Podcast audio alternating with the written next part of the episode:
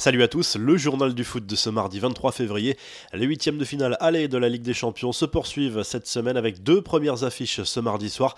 L'Atlético Madrid défie Chelsea, non pas en Espagne mais à Bucarest en Roumanie pour ce match aller à cause du contexte sanitaire. Duel très indécis entre les Colchoneros et les Blues.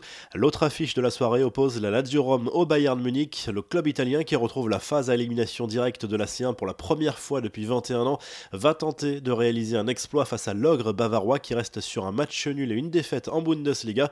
Les infos et rumeurs du mercato à la confidence de Thomas Tourel sur le dernier mercato estival du Paris Saint-Germain. L'actuel coach de Chelsea, licencié par le club parisien en décembre dernier, a reconnu que ses anciens dirigeants ont tenté d'attirer Luis Suarez l'été dernier. Le coach allemand a multiplié les compliments pour l'attaquant uruguayen en conférence de presse. Ce dernier avait finalement choisi de rejoindre l'Atlético Madrid. L'Argentin Jorge Sampaoli a lui annoncé son départ de l'Atlético Minero. Il dirigera son dernier match jeudi mais sera suspendu et il a fait ses adieux aux supporters dans un message relayé par le club qu'il a remercié à son tour. Sampaoli arrivera en fin de semaine à Marseille pour signer son contrat jusqu'en 2023.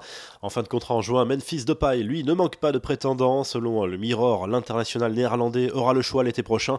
En plus du Barça qui avait tenté de le faire signer l'été dernier et encore cet hiver, Liverpool, Manchester United et la Juve seraient à l'affût dans ce dossier. La Juve qui espère garder Alvaro Morata la saison prochaine. Le joueur est prêté par l'Atlético, mais la vieille dame est convaincue par ses performances. Les Colchoneros réclamerait 45 millions d'euros pour un transfert définitif, mais pourrait finalement accepter un nouveau prêt payant. Enfin, pour clore cette page mercato, le PSG ne lâche pas David Alaba. Leonardo croit toujours en l'arrivée du défenseur du Bayern Munich, en fin de contrat lui aussi, même si le Real Madrid a une longueur d'avance dans ce dossier. Le joueur laisse la porte ouverte puisqu'un rendez-vous serait d'ores et déjà programmé entre l'international autrichien et la direction du club parisien. Les infos en bref, le Real Madrid rattrapé par le fisc espagnol, ou plutôt par les révélations des Football Leaks. On a appris via le magazine allemand Der Spiegel que le club merengue pourrait être inquiété pour fraude à la loi pour avoir signé en 2016 un contrat avec un fonds d'investissement américain par l'intermédiaire de sociétés écrans basées dans des paradis fiscaux. Cet accord permettrait au Real Madrid de toucher en moyenne 50 millions d'euros par saison pendant 10 ans en échange d'un versement proportionnel à l'augmentation des revenus du club liés aux droits commerciaux. Et pendant ce temps, les joueurs merengue profitent de juteux contrats signés par le Real avec ses partenaires, notamment Audi. Comme chaque année, chaque membre de l'équipe a reçu en cadeau une nouvelle voiture. Zinedine Zidane a opté pour un modèle plutôt sportif, comme beaucoup de joueurs de son équipe. Le français Raphaël Varane a lui choisi un modèle électrique, comme le brésilien Vinicius Junior.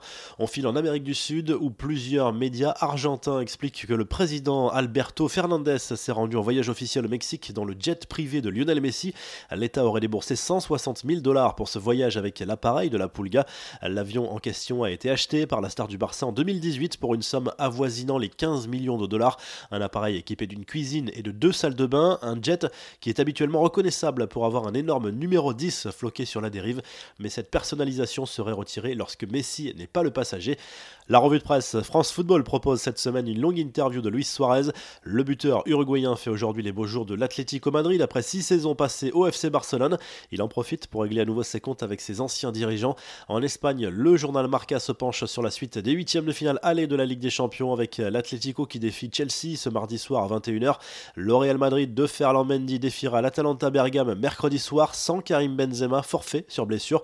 De son côté, le Mondo Deportivo consacre sa une à Clément Langlais, symbole des erreurs individuelles qui plombent le Barça cette saison. Le Français est dans le dur actuellement en Catalogne, mais il est loin d'être le seul dans ce cas. Et en Italie, le Corriere dello Sport revient sur le succès 3-0 de la Juve à domicile contre Crotone lundi soir en Serie A.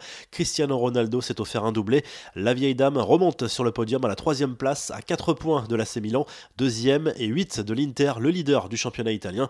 Si le journal du foot vous a plu, n'hésitez pas à liker la vidéo et à vous abonner et à très vite pour un nouveau journal du foot.